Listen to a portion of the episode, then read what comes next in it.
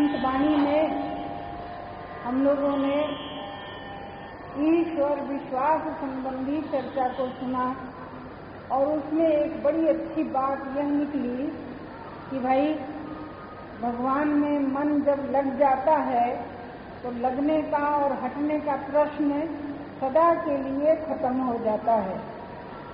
तो उनमें मन किस प्रकार लग जाए और ऐसा लग जाए लगने के बाद फिर अपने को पता भी न चले कि कब लगा और कब हटा। अर्थात वो हटता ही नहीं है और हटता नहीं है, ये बात भी है। और लग गया है, मेरा मन है और भगवान में लगा है, इस क्रिया का भास भी साधक को नहीं होता है। तो लगने और हटने का प्रश्न सदा के लिए मिट जाता है। ऐसा होना चाहिए। ईश्वर के मानने वाले हम भाई बहनों के जीवन में यह अपना अनुभव होना चाहिए कि मैंने ईश्वर विश्वास की साधना को अपने लिए अपनाया तो उसका फल यह निकला कि भगवान में मन लगने का और हटने का प्रश्न सदा के लिए खत्म हो गया।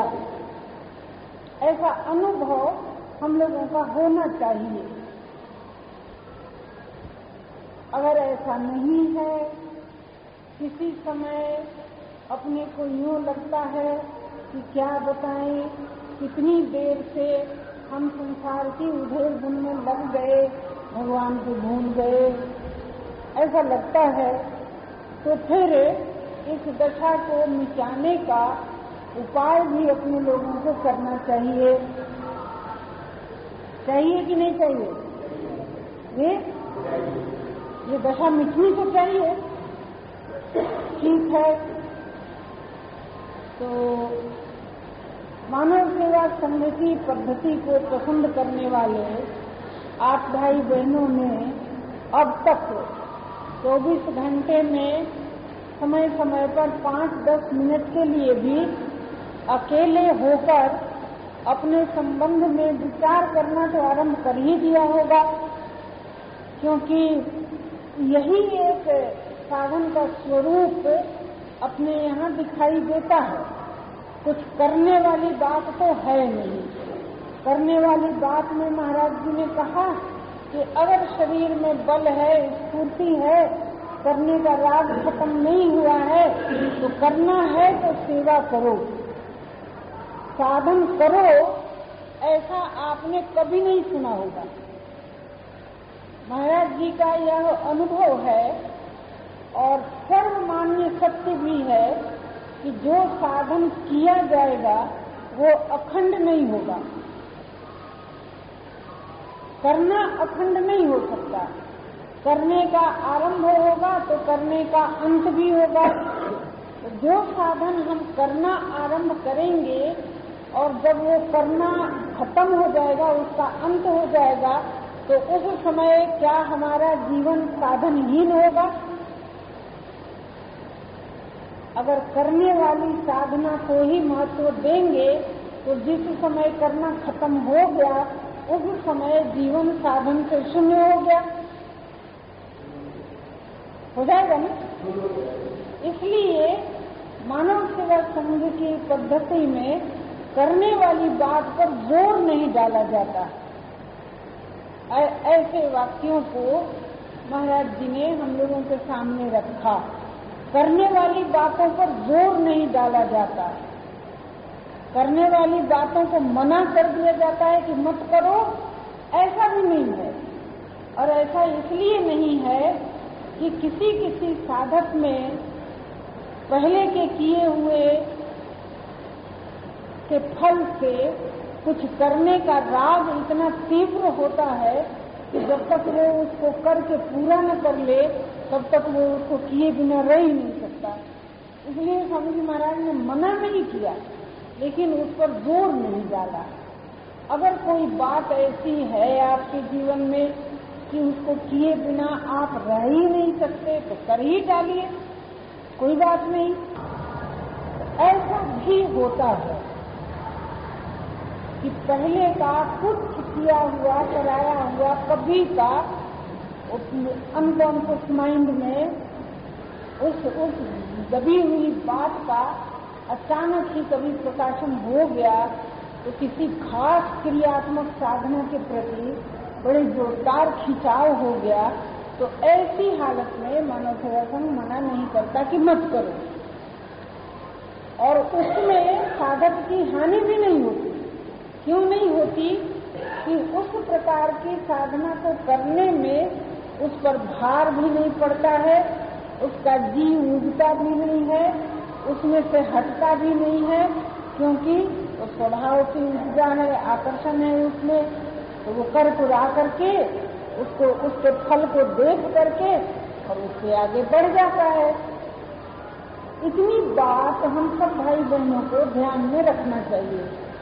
और जब दूसरे लोगों को आप परामर्श देते हैं, बातचीत होती रहती है साधनों के संबंध में, मानव सेवा संघ की पद्धति के संबंध में, जब दूसरों से भी बातचीत होती रहती है तो उसमें भी हम मानव सेवा संघियों को आग्रह नहीं करना चाहिए किसी के लिए कि क्रियात्मक साधना करो ही मत।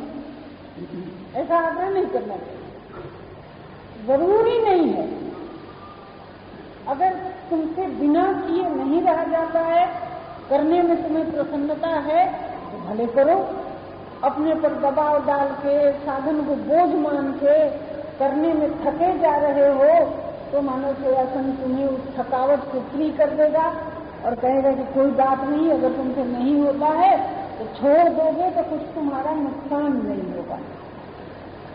तो यह एक दृष्टिकोण है जो कि अपने लिए भी स्पष्ट रखना चाहिए और मानव सेवा संघ के मानने वाले सब साधकों को इस बात को जानना चाहिए कि अगर बातचीत आप कर रहे हैं, विचार विमर्श तो होता ही रहता है विविध प्रकार के साधकों से तो उनको ये सही बात आप उनकी दृष्टि में डाल सकें। एक बात ये हो गई अब अपने पॉइंट पर आ जाए हम लोग।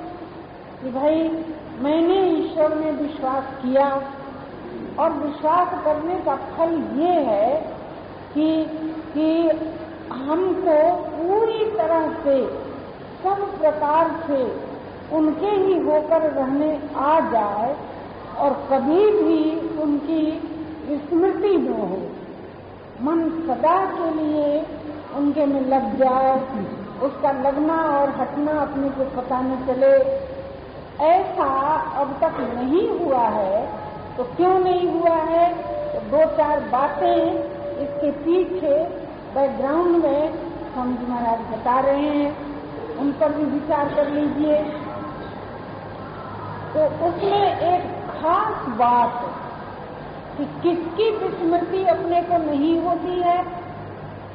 कौन हमारे मन में, इंद्रियों में, अहम में, अपने में कौन निरंतर बसा रहता है? किसका चिंतन सब समय चलता रहता है? ऐसा अगर अपने सामने प्रश्न रखिए तो संतवाणी के आधार पर उत्तर ये मिलेगा कि भाई, जिसको तुम अपना मानते हो, अपना मान करके जिसको स्वीकार करते हो, उस पर से तुम्हारा ध्यान नहीं हटता। तो अपना तो हमने बहुतों को माना तो वह अपना मानना सही नहीं था। विवेक विरोधी संबंध था।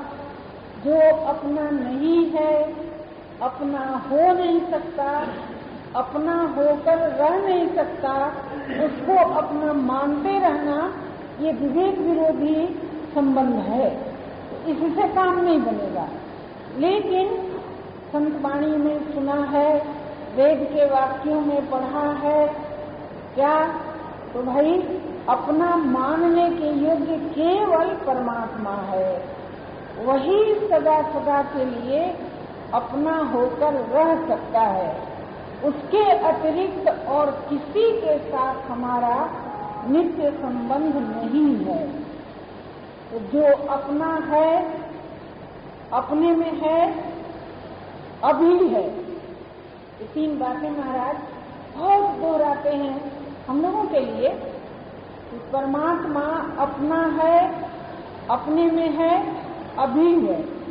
तो जो अपना है, वह अपने को प्रिय लगेगा। और जो अपने में है, उससे मिलने के लिए हमें कुछ करना नहीं पड़ेगा।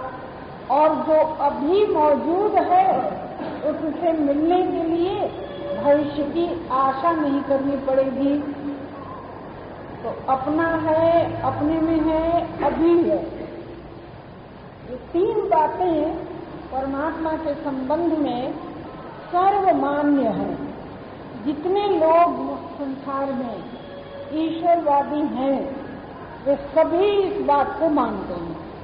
हिंदू लोग भी ईश्वरवादी हैं मुसलमान लोग भी ईश्वरवादी हैं और ईसाई लोग भी ईश्वरवादी हैं। और बहुत बड़ी जनसंख्या है हिंदू, मुसलमान और ईसाई मज़हब के मानने वालों की।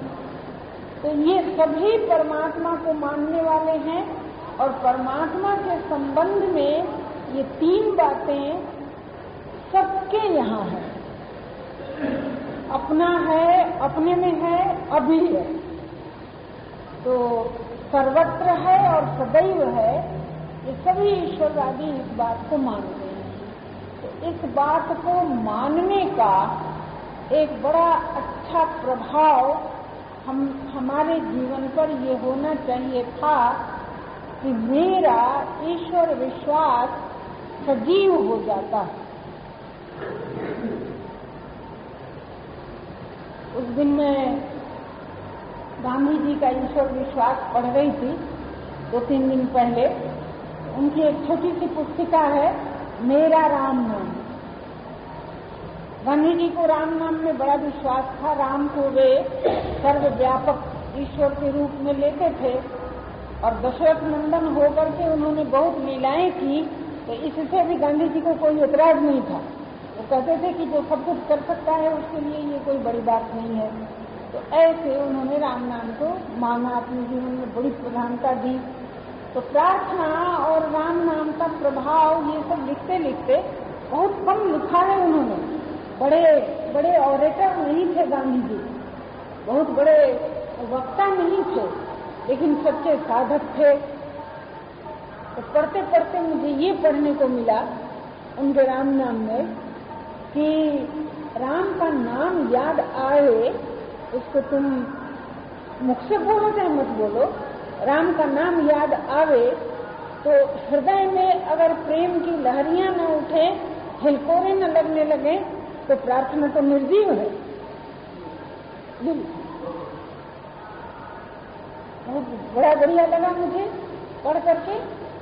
ये अनुभव की बात है, ये क्रिया की बात नहीं है कि इतना नाम लेंगे कि इस प्रकार के आसन पर बैठेंगे कि कि यहाँ दर्शन को जाएँगे, कि यहाँ पूजन को जाएँगे, कि वहाँ परिक्रमा करेंगे, कि कि ऐसे जप करेंगे। और हमको तो बड़ा ही कठिन भी लगता है। जो लोग करते हैं, वे तो बड़े बहादुर हैं।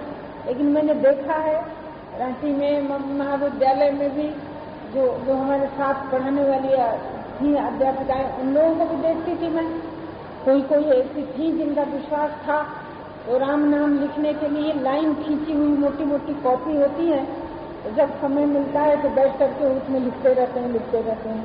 तो इन सबों का फल ये नहीं है। यह तो उस सत्ता की सजीवता, मेरे जीवन में कितना, कितने गहरे बैठी है, इसका ये फल है कि प्रार्थना के लिए समय तो निश्चित होता ही था गांधी जी का। एक तो भावात्मक प्रार्थना उनके भीतर की होती थी और एक क्रियात्मक प्रार्थना बाहर से भी होती थी। और इसके अलावे जो भी कुछ काम उन्होंने किया संसार के कल्याण के लिए, वो सब उनके ईश्वर की प्रार्थना ही थी, पूजा ही थी। तो ये अनुभव की बात है, प्रियता की बात है, और जो अनुभव करता है, वो ही इस तरह के वाक्यों को लिख सकता है, बोल सकता है। तो लिखा उन्होंने। कि ऐसी लहरियाँ न उठे, प्रेम के हिलकोरे न उठने लगे तो वो तो प्रार्थना निर्जीव है, इसमें कोई जान ही नहीं है। तो ऐसा कैसे होता है? अब आप अपना, अपने को सामने रखकर सोचिए कि हम लोगों ने कुछ सांसारिक व्यक्तियों से, शरीरधारियों से संबंध माना था। माना था कि नहीं? और अभी भी कुछ कुछ है। माना हुआ है। शरीर के कारण शरीरधारियों से संबंध होता ही है। जन्म ही होता है शरीर का तो उसी, उस जन्म से ही माता पिता संबंधी बन जाते हैं। ये बन जाते हैं। तो ऐसे करके तो हम लोगों ने कुछ कुछ नाशवान शरीरों के संबंध से कुछ शरीरधारियों को अपना संबंधी करके माना। अब माने हुए संबंधी शरीर से आपसे दूर हैं देश काल की दूरी है उनमें और किसी तरह से उनकी याद आई तो उससे आप प्रभावित होते हैं कि नहीं? जी। होते हैं। अगर उसकी प्रसन्नता याद आ गई तो प्रसन्न हो जाते हैं। अगर उसकी पीड़ा सुनने को मिल गई तो दुखित हो जाते हैं। और मुझे तो बहुत अच्छी तरह याद है कि जब मैं जाया करती थी पढ़ने के लिए गाँव से, जैसे छुट्टी के बाद जा रही हूँ कॉलेज पढ़ने के लिए ट्रेनिंग स्कूल में पढ़ती थी, वहाँ जाती थी, बाबूजी लेके जाते थे पहुँचाने के लिए। तो भीड़ की भीड़ चल रही है, चल रही है, चल रही है, सब लोग तो पहचाने हुए होते नहीं। तो उस भीड़ के बीच में से कोई एक लड़का ऐसा जाता जो कि शरीर के संबंध से, छोटे भाई के समान दिखता तो उसको देख करके ही दिल ऐसा होता कि जब तक वो आँख से ओझल न हो जाए, मैं उसको देखती ही रहती। ये तो सुरी भैया की तरह दिख रहा है, ये तो उसी की तरह चल रहा है, इसकी शक्ल उसी से मिल रही है। तो उसको देखना ही बड़ा प्यारा लगता कि जब तक वो चलते चलते आँख से ओझल न हो जाए छिप न जाए, तब तक मैं उसको देखती ही रहती थी। तो प्रभावित हम होते हैं। माने हुए संबंध का प्रभाव हम लोगों को प्रभावित तो करता है। कुछ इमोशनल रिएक्शन संवेगात्मक प्रतिक्रियाएँ अपने भीतर पैदा हो जाती हैं। आप उनको प्रकट करें अथवा न प्रकट करें। उसके अनुसार कुछ कुछ एक्शन लें अथवा उसको विवेक के प्रकाश में अंदर ही दबा के रख दें। जैसे भी आपकी साधना हो, जैसा आपका जीवन हो, लेकिन होता है इसमें कोई संदेह नहीं। और इस बात का अनुभव यहाँ बैठे हुए सब भाई बहनों को है। कहो कोई इनकार करो कि नहीं है? है ना? तो ये किसकी हालत हो गई? ये उसकी हालत हो गई जिसने शरीर के नाते से शरीरधारी से संबंध माना। अब ज्ञान के प्रकाश में देखो तो ज्ञान के प्रकाश में यह दिखाई देता है कि शरीर के नाते से शरीरधारियों के साथ माना हुआ संबंध जो है वो नित्य संबंध नहीं है, वो सत्य नहीं है, वो सदा के लिए निभेगा नहीं, और उसके कारण से जो संवेगात्मक प्रतिक्रियाएँ अपने में पैदा होती हैं, वो जीवन को पूर्ण बनाने वाली नहीं होती है। आसक्ति बढ़ जाती है, पराधीनता बढ़ जाती है। बड़ी बड़ी पराधीनता की पीड़ा को मैंने अनुभव किया है। आप लोगों ने भी अनुभव किया होगा। कि मनुष्य अगर मनुष्य है और उसमें चेतना है तो विवेक विरोधी संबंधों के प्रभाव से अपने भीतर पराधीनता की पीड़ा जो सताती है तो उससे आदमी सचेत हो जाता है और सत्संग के आधार पर नित्य संबंधी को स्वीकार करके सदा सदा के लिए कृतकृत होता है। तो देह के संबंध से स्वीकार किए हुए रिश्ते जो होते हैं अपने, वो जीवन को पूर्ण बनाने वाले नहीं होते हैं, पराधीनता में बांधने वाले होते हैं। परंतु ईश्वर से जिन लोगों ने संबंध माना, वे पराधीन नहीं रहे, स्वाधीन हो गए। संसार से स्वाधीन तो हो ही गए। स्वामी जी महाराज खूब ताली बजा ठोकते जान तबला बजाते और कहते कि जाओ यार, तुम भी क्या कहोगे? तुम भी आज़ाद रहो, मैं भी आज़ाद हूँ। ऐसा बताते और कहीं कहीं हम लोग सुनाते कि इतनी, इतना तो करना स्वामी, जब प्राण तन से निकले तो तुम ऐसे ऐसे वेश में, ऐसे ऐसे करके हमारे सामने खड़े रहना। तो हम जी महाराज खूब हँसते। हमें ये इस तरह के भजन पसंद नहीं थे, लेकिन मैं ऐसे ही दोहराती कभी कभी जानने के लिए। तो स्वामी जी महाराज हँसते कहते कि ये भी कोई बात है, कहना पड़ेगा उन पर, और शर्त लगाना पड़ेगा, और उन पर एक बंधन डालना पड़ेगा कि मैं तुम्हारा भक्त बन गया हूँ तो मेरी ये शर्त है कि जब प्राण तन से निकलने लगे तो तुम ऐसे आकर के खड़े होना और ऐसे आकर के ऐसा वेश बना के दर्शन देना। ये भी नहीं। जाओ यार, तुम भी आज़ाद रहो, मैं भी आज़ाद हूँ। तो कहने का अर्थ क्या है कि जो अपना है, अपने में है, अभी है, उसकी स्वीकृति के बाद साधक को पराधीन नहीं रहना पड़ता। और और मुझे तो ऐसा दिखता है कि कि ईश्वरीय प्रेम का तत्व जब जब भक्त के जीवन में अभिव्यक्त होने लगता है तो वो इतना इतना व्यापक होता है। और मनुष्य के सीमित अहम भाव को, वह अनंत का अनंत प्रेम इस प्रकार से भीतर बाहर चारों ओर से अभिभूत कर लेता है कि उस प्रेम रस से छपे हुए व्यक्ति को और किसी व्यक्ति वस्तु की याद ही नहीं आती। तो कहे को पराधीन होगा। कथा हम्म, आपने सुनी होगी सुशिक्षण जी की जब चले वो भगवान से मिलने के लिए बहुत दिनों से सब ऋषि मुनि लोग प्रतीक्षा तो कर ही रहे थे कि भगवान अवतार लिए हैं हम लोगों का दुख दूर करने के लिए। और राक्षसों का संहार करने वन में तो आएँगे तो बड़ी उत्कंठा है सब ऋषियों, मुनियों को, सब भक्तों को, सब भगवान के भजन करने वालों को कि कब पहुँचे तो दर्शन करें, कब पहुँचे तो दर्शन करें। तो सुशिक्षण ने सुना कि इधर इधर के जगत से होके भगवान वन में आ रहे हैं। तो वो उठा बड़े उत्साह से मिलने के लिए।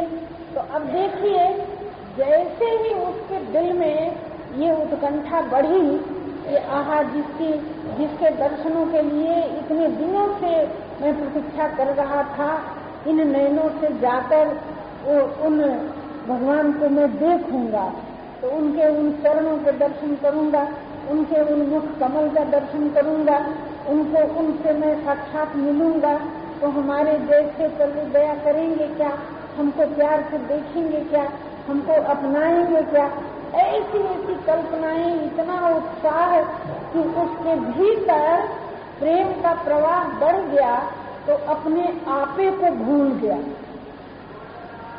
गोस्वामी जी ने बड़ा अच्छा वर्णन किया है कि कभी नाचे, कभी गावे, कभी ताली बजावे, कभी रोवे और कभी दौड़ करके बनपंथ पर जा रहा है आगे बढ़ने के लिए।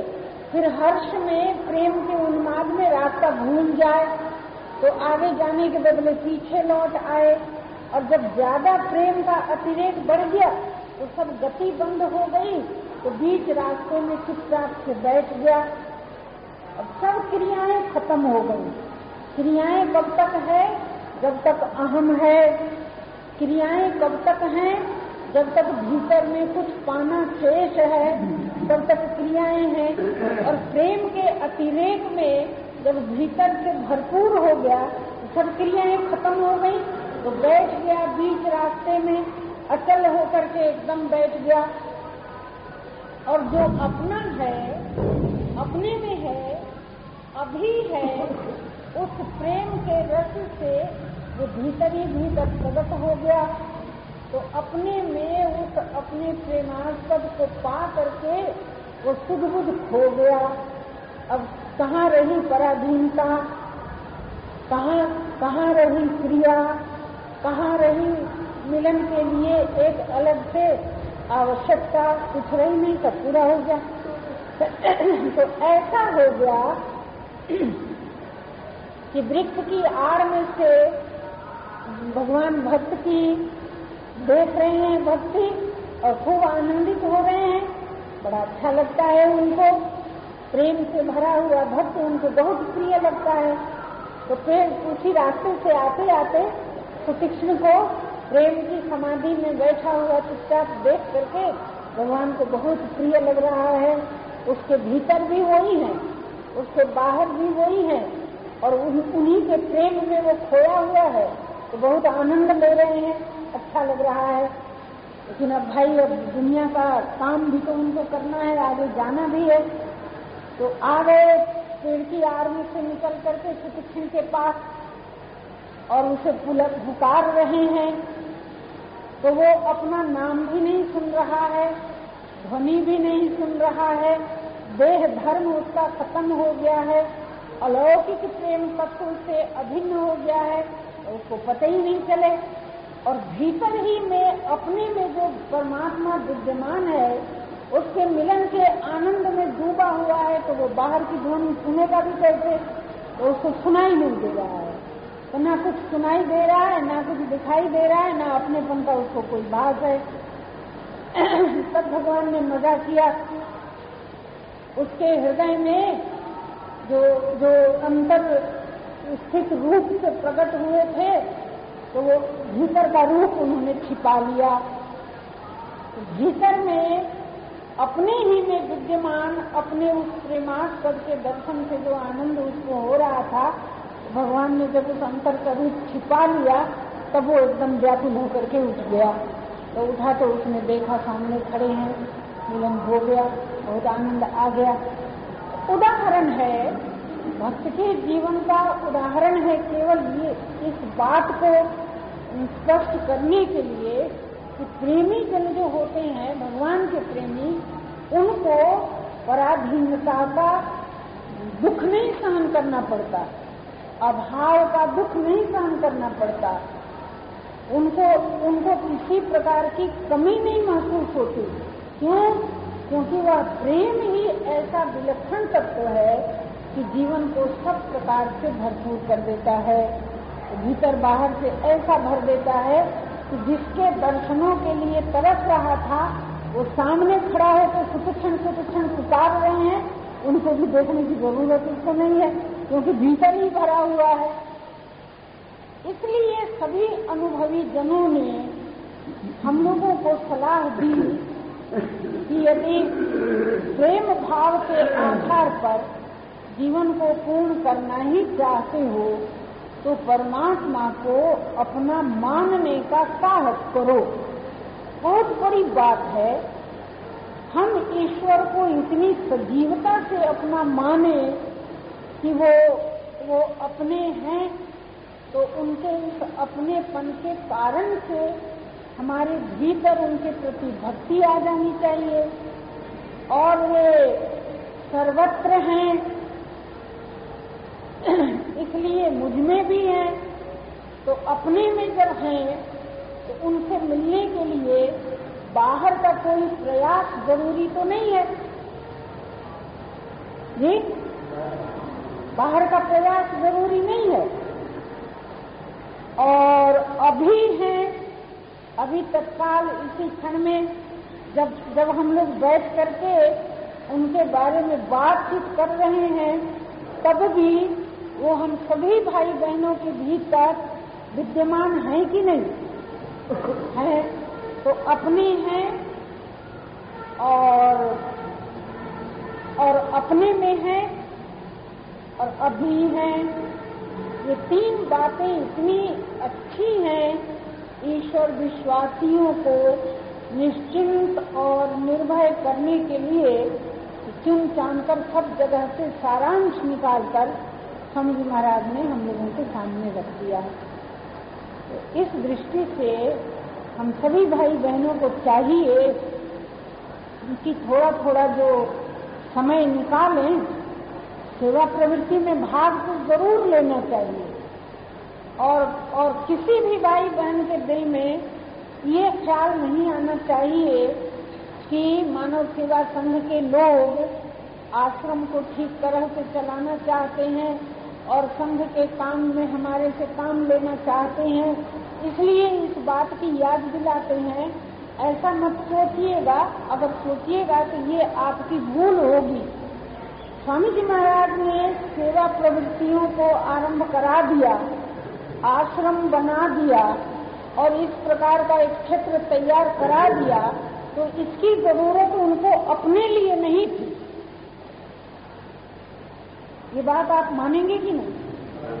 अपने लिए उनको ज़रूरत नहीं थी। उन्होंने अपना सब काम खत्म कर लिया था। जिसको शरीर की ही ज़रूरत नहीं थी, उसको आश्रम की क्या ज़रूरत थी? जो अखंड रूप से अपने अविनाशी स्वरूप में रह सकता था, उसको किसी सेवा प्रवृत्ति की क्या ज़रूरत थी? तो उनको अपने लिए कुछ नहीं चाहिए था। लेकिन हमारे जैसे लोगों के लिए जिनको उन्होंने अपनी करुणा भरी दिव्य दृष्टि से देखा कि इनके में से करने का राग खत्म नहीं हुआ है तो इनको कुछ ऐसी साधना पकड़ाई जाए कि जिससे ये करने के राग को मिटा करके राग रहित तो हो जाए। इसलिए उन्होंने बनाया। और एक दिन मैं एक संत से बात कर रही थी तो उन्होंने पूछा मुझसे, बड़ी आत्मीयता से, कि आश्रम का क्या हाल है? संस्था का क्या हाल है? कोई दिक्कत तो नहीं है? तो मैंने बता दिया कि नहीं, बिल्कुल दिक्कत नहीं है। और मैंने सब सिलसिला बता दिया कि महाराज जी ने तो कर्तव्य परायण का और ईश्वर विश्वास का फंड दिया है हम लोगों को कि ईश्वर में विश्वास करो और कर्तव्य पालन करते रहो। और सामान आ जाए तो बांटने की सेवा कर लेना। और नहीं आवे तो कोई चिंता की बात ही नहीं है। न अपना काम है, न अपना सामान है, न अपने को ज़रूरत है, न कुछ। ईश्वर में विश्वास करो, कर्तव्य पालन में पक्के रहो। और सामग्री आती रहेगी तो आश्रम चलाते रहना। और नहीं आएगी तो आनंद में रहना। ऐसे जब मैंने उनको कह दिया कि मुझे कोई भार नहीं है आश्रम चलाने का, न चिंता है न कोई परेशानी है। तो मैंने तो हाल बताया, जैसे उन्होंने प्रेम पूर्वक आत्मीयता से पूछा तो सब सुनने के बाद उनके मुख से बड़े आनंद से निकला कि स्वामी जी महाराज ने उन लोगों को सबको आज़ाद बना दिया है, स्वतंत्र कर दिया है। बड़ी प्रसन्नता हुई उनको। तो ऐसी बात है।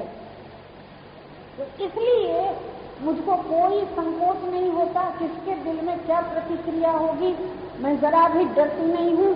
और बार बार श्रोता भगवान जो बैठे हैं हमारे राग की निवृत्ति के लिए, उनकी सेवा में निवेदन करती रहती हूँ कि भाई, अगर सेवा का अवसर मिले तो अपने को शुद्ध करने के लिए, अपने राग की निवृत्ति के लिए ऐसा करो। और और उसमें से जो समय निकले तो उसके बाद अकेले रहो, शांत रहो अपना आत्मनिरीक्षण करो, अपनी जो भी साधना हमारी है, उससे हमारा जीवन जीवन तो हुआ कि नहीं? उसके साथ मिल करके हम एकाकार हुए कि नहीं? और जैसे गांधी जी ने लिखा है कि कि प्रभु का नाम, राम का नाम हृदय में आते ही अगर हलचल नहीं मचती है, प्रेम की लहरियाँ, लहरियों का हिलकोरा नहीं लगता है तो तो भजन प्रार्थना निर्जीव है। तो इसको दूसरे को दिखाने की बात नहीं है और दूसरों से पूछने की बात भी नहीं है। हम कौन हक से पूछेंगे कि आपका ऐसा हुआ कि नहीं हुआ? और हमसे कोई पूछेगा तो हमारे बताने से दूसरे को लाभ क्या होगा? तो ये चीज़ जो है, वो केवल अपने सिर का सौदा है। ये ना दूसरों को पूछने का है, न दूसरों को बताने का है न एडवर्टीजमेंट करने का है, न प्रचार करने का है, इन सब बातों से कोई मतलब नहीं है। मतलब तो केवल इतने से है कि मैंने अपने को साधक स्वीकार किया। मैंने संत की सलाह से, परमात्मा के साथ अपनेपन का संबंध जोड़ा तो मेरा संबंध सजीव हुआ कि नहीं हुआ? स्वयं देखने की बात है। न किसी से कहने की है, ना इसमें किसी का दोष है। अगर कोई कोई बाहरी काम बिगड़ जाए तो हम कहेंगे कि भाई सब लोगों ने सहयोग नहीं दिया, इसलिए ये काम बढ़िया नहीं हुआ। ठीक है?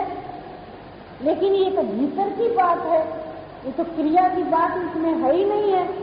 मैंने अगर उनको अपना करके स्वीकार किया तो मुझ पर इस अपनेपन के प्रभाव से ये प्रेम की अभिव्यक्ति का असर हुआ कि नहीं हुआ? तो देखो, और अगर ऐसा दिखता है कि नहीं हुआ, होगा तब तो आपको पता ही नहीं चलेगा। तब तो आप उस आनंद में ऐसे मस्त हो जाएँगे कि कोई पुकारे भी तो उत्तर देना आपको अच्छा नहीं लगेगा। कोई मिलने जुलने आवे तो प्रभु के नाते अपने पर ज़ोर डाल करके, वृत्ति को बहिर्मुख करके आदर सत्कार प्रेम पूर्वक मिलेंगे तो होगा तब तो तब तो जीवन कुछ का कुछ होगा। लेकिन अगर उससे जीवन सुना है तो भाई उस पर तो विचार करना पड़ेगा। क्यों सुना बढ़ना चाहिए। बाहर से रहन सहन बड़ा अच्छा दिखने लगा। आश्रम का बात भी अपने को अनुकूल पड़ गया। थोड़ी बहुत सेवा प्रवृत्ति में हाथ डालने की योग्यता भी भगवान ने दी है। ये सारी बातें हुई तो हुई, लेकिन जिस जिस ईश्वर विश्वास को जीवन का आधार बनाकर इसको पूर्ण बनाने चले हो और और शरीर के नाश होने से पहले अपने आप को उस अविनाशी से अभिन्न करने चले हैं हम लोग तो सजीवता नहीं आती है तो क्या दुख की बात नहीं है हुँ? दुख की बात तो सारा साज श्रृंगार मुझको फीका लगने लगता है, और कभी कभी मैं साधकों से बातचीत करती हूँ तो मैं कहती हूँ कि देखो भाई, अगर अहम में सत्य की अभिव्यक्ति नहीं हुई प्रेम की अभिव्यक्ति नहीं हुई तो ये सारा जितना साज सामान है, सब मुझको बिना दुल्हे की बारात दिखाई देती है। यही कहती हूँ, ये बिना दुल्हा से बारात है। बहुत लोग आ गए, बड़ा अच्छा प्रबंध हो गया, माँ आश्रम में बढ़िया बढ़िया मकान बन गए, और और भी हम लोगों ने कोशिश करके, चेष्टा करके किसी किसी तरह से पुराने मकानों को भी ठीक ठाक करके देखने में, रहने में अच्छा बना लिया। पैसे भी फंड में आए तो पैसे भी आ गए, मकान भी बन गए, प्रबंध भी बढ़िया हो गया, बहुत से सत्संगी भी आ गए, बड़ा बढ़िया व्याख्यान भी हो गया। उसको भी शामिल कर लो। सुनने में बहुत खुशी भी हो गई आपको। सारा साज सामान मिट्टी। कोई अर्थ नहीं है। अगर भीतर में ज्योति नहीं जगी तो अहम में चिंगारी नहीं लगी तो। सब फीका है। सब तो हार मानने की बात नहीं है। और आप आप हार जाएँ इसके लिए मैं ऐसा नहीं कह रही हूँ। आप हम सब लोग मिलकर के अधिक सचेत हो जाएँ, अधिक अपनी ओर देखना आरंभ करें। पर चर्चा पर दोष दर्शन से हमारा जीवन बच जाए। हमारा समय उसमें खराब न हो और अधिक से अधिक हमारी दृष्टि इस बात पर जाए कि जिसके लिए स्वामी महाराज ने अपने देहातीत जीवन के आनंद से उतरकर संस्था बनाकर, प्रवृत्तियाँ सजाकर, सेवा सेवा के कई विभाग बनाकर और अनेक प्रकार के कष्ट पाकर, बहुत कष्ट भी उनको उठाना पड़ा और उन्होंने कहा है कि इस संस्था के दुख का भाग मैंने लिया और उस दुख को अपने पर लेने में मुझे है क्यों ऐसा है? तो इसलिए ऐसा है कि हमारे जैसे अनेकों भटके हुए भाई बहनों को सत पथ पर लगाने में उनको आनंद था। इसलिए उन्होंने ये सब किया है। तो किया है वो ठीक है।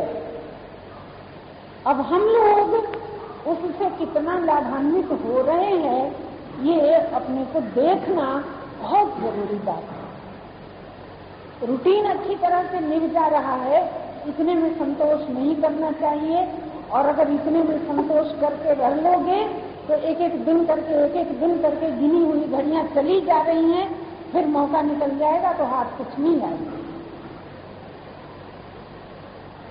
इसलिए सावधानी से हम लोगों को जीवन लेना है और एक एक दिन मुझ पर प्रगतिशील प्रभाव डाले, इस चेष्टा में रहना है। एक एक दिन, आज का दिन गया तो हम कितना अपने साध्य के निकट हुए? हम कितनी अपनी भूलों से अपने को बचा सके? ये मानव सेवा संघ की साधना है। इसमें बहुत बल मिलेगा, चेतना मिलेगी, संत की सद्भावना, प्रभु की कृपालुता हम लोगों के साथ है और अपने को वैज्ञानिक भाषा में समझाती हूँ। तो समझाती हूँ ऐसे कह करके कि जीवन का मंगलमय विधान हम हम सभी भाई बहनों के जीवन में काम कर रहा है। उसमें क्या है कि भाई संसार की आवश्यकता अनुभव करोगे तो पराधीन बनोगे, नीरस बनोगे, अभाव में ग्रसित होगे। अगर वास्तविक जीवन की आवश्यकता अनुभव करोगे तो वह आवश्यकता ही तुम्हारी सफलता में साधना बन जाएगी। ये विधान भी काम कर रहा है। स्वामी जी महाराज की सद्भावना भी हम लोगों के साथ है। अनंत प्रभु की कृपालुता भी हम लोगों के साथ है। और जीवन का मंगलमय विधान भी काम कर रहा है। इसलिए डरना नहीं चाहिए, पीछे हटना नहीं चाहिए, निराश नहीं होना चाहिए। और एक भी दिन ऐसा नहीं जाने देना चाहिए कि बैठ करके कुछ देर के लिए हम अपने को देखें नहीं, अथवा देखने पर भूल दिखाई दे तो अधीर होकर के उसी सर्व समर्थ की शरणागति कृपा की भिक्षा मांगेंगे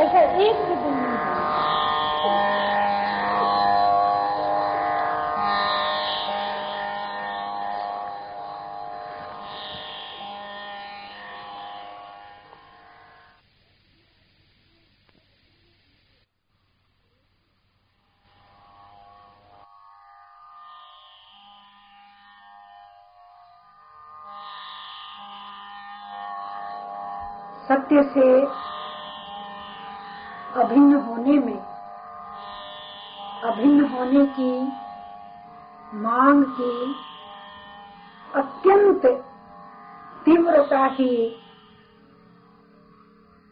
मांग की पूर्ति में हेतु है, यह उनका अपना निज का अनुभव था। समय समय पर उन्होंने सुनाया, वे कहा करते एक समय था, जब स्वास्थ्य कुछ महाराज जी का बिगड़ा हुआ था। गर्मी के दिन थे और एक गृहस्थ के घर में तीन मंजिले मकान के ऊपर, टीन के शेड के नीचे दिन में आराम कर लिया करते थे। तो एक बार ज्वर कुछ आ गया था, उल्टी भी हुई थी। प्यास लगी थी ज़ोर से। तो बताया करते थे कि पास में ठंडा जल था। लेकिन पीने की इच्छा नहीं होती थी।